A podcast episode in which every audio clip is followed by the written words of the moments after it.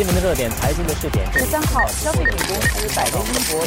理财万事通。你好，我是九六三好 FM 的德明。一年一度的常年股东大会是投资者可以近距离的接触公司的管理层，和他们面对面交流，这是一个最好的机会了。那每名小股东其实都有权利在会议上发表自己的意见，让他们了解这家公司未来的经营策略啊，还有财务状况是怎样的，而不是单靠公司管理层和董事他们说什么就是什么。当然，出席股东大会之前呢，要做好充分的准备。必须事先阅读年报、财报，还有关注公司最近的一些动态。这一期的理财万事通，我邀请华媒体集团联合早报财经新闻记者黄秀慧，教我们怎么来阅读年报，还有讲解参与股东大会必须要留意的事项。秀慧好，德明好。说到这实体的股东大会啊，等了那么多年，终于回来了。那股东要怎么来充分利用这个能够让他们近距离接触这些董事啊、管理高层的这个好时机呢？其实现在呢，股东只要通过这个中央托收公司 C。D P 户头、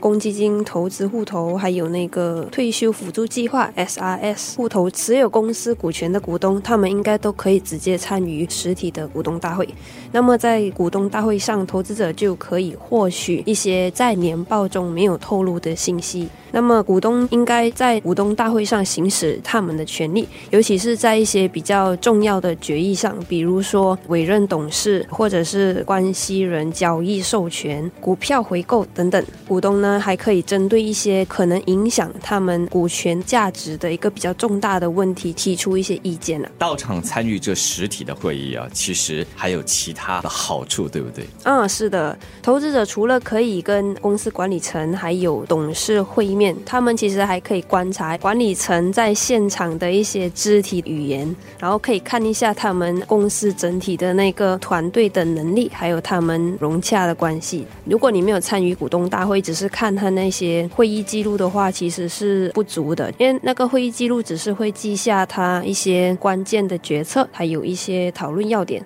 那么股东只有在大会上才可以看到总裁还有首席财务官他们之间是怎么去。沟通还有合作，然后可能有股东提出问题，要求他们提供一些数据的时候，他们是否记得那些关键的数据？彼此的想法是否一致？讲话有没有结结巴巴那种？两人的说法之间有没有矛盾？听起来就是到现场去看他们实体沟通的方式，嗯，说话这个传情达意的方式，嗯，对，很重要。那另外啊，其实，在截至记录日，也就是 record date，持有公司股权的股东都有权出席这些股。东大会，还有就是在会上投票。那么股东大会的流程一般是怎么样的？股东大会举行之前呢，投资者应该要做的就是先去查看一下那个会议通知，还有有议程啊，了解一下管理层会在会议上讨论一些什么事项等等。投资者也是应该要关注一下会议上可能讨论的一些公司策略啊，或者是业绩表现，还有治理时间的一些变化。一般上呢，公司管理层会先报告回顾过去一年的公司业绩啦，再来谈最新的经营状况，还有未来的展望。然后呢，现场的股东就要针对委任董事与审计师、派发股息、董事费、新股发行等等这些常规决议 （ordinary resolutions） 进行投票表决。那么股东大会其实有两种投票方式，一个是举手表决，另一个是投票表决。那么举手表决是用在委任审计师等等一些列行事项，投票表决呢是用在于比较有争议性的事项，股东就可以根据他们持股的数量来进行投票。另外一个很重要的部分就是问答环节了，要把握这个发问的时机。对，就是来到这个问答环节的时候呢，投资者其实就可以借此机会发问，就是他们可能有一些疑虑等等，所以呢，他们其实可以问一下。有关于公司长期战略啊，或者是可能近期面对的一些挑战呢，就可以问一下管理公司会怎么去应对这样子。然后未来的扩张业务计划，还有他们会如何去实践这个治理。那么股东大会结束过后呢，投资者也是应该要看一下那个会议记录，读一下里面的讨论和决定摘要。那么如果你还有进一步想要问的问题或者是一些疑惑的话，就应该要跟公司管理层跟进一下。如果无法出席股东大会，那么股东们还可以怎么样表达自己的想法和意见呢？如果你是没有办法出席会议，然后在那边投票的话，其实你可以在股东大会召开的七个工作日以前，可以授权股东大会的大会主席作为代理来行使你的投票权。你就要在股东大会召开前七十二个小时提交授权表格，这时你就应该要留意一下那个提交授权表格还有电子投票的截止日期。然后另外就是，如果你是利用公积金或者是退休辅助计划投资的股东呢，就必须要向 CPFIS 或 SIS 代理确认一下你持有的股份是不是登记在自己的名下，而不是代理的名下。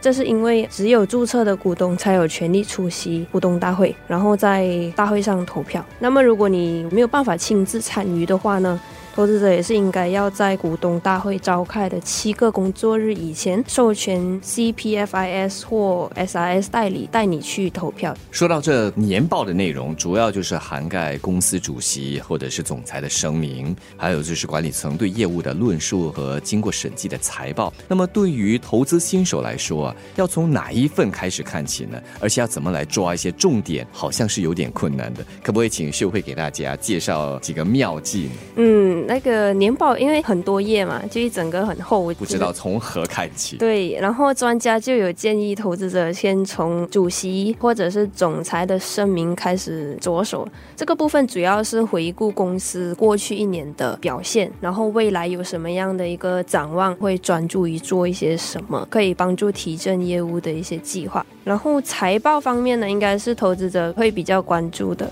那么在阅读这些财报的时候，投资者应该至少要对几个部分有基本的了解，一个是损益表，然后另一个是资产负债表，还有现金流这三个。同时呢，他们也是要了解一下公司的企业治理结构，还有他们是怎么去实践的。还有就是公司如何推进环境、社会与治理 （ESG） 或者是可持续发展的计划。另外呢，财报里面有几个指标是投资者可以留意的，其中一个就是公司杠杆率、产生现金流的能力、贷款的利率和期限等等。那么以债务股本比 （debt to equity ratio） 是衡量公司的杠杆率，显示股本与债务的比例。那么高比例呢，就表示说公司的债务多过他们的股本，所以这表示他们面对破产的风险就比较高。那么低于一算是低的比例，这就表示公司有足够的资金来偿还他们的债务。不过不同行业的衡量财务状况方式应该是不一样的，所以又要怎么看着财报？如果在银行业的话呢，净利息收益率 （NIM） 和贷款与存款比率 （Loan to Deposit Ratio） 是比较重要的。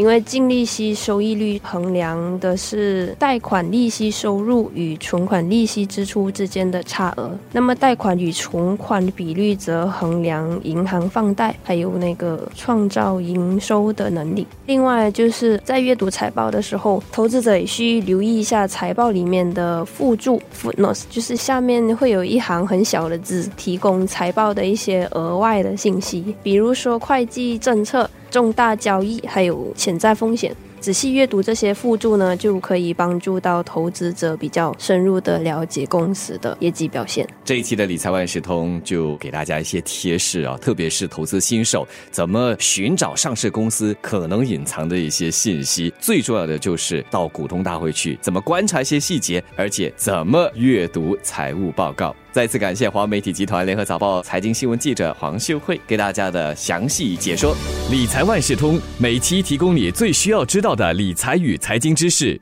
如果你想了解更多，可以到早报的 SG 搜索联合早报财经专栏理财解囊。我是九六三好 FM 的德明，我们下期再见。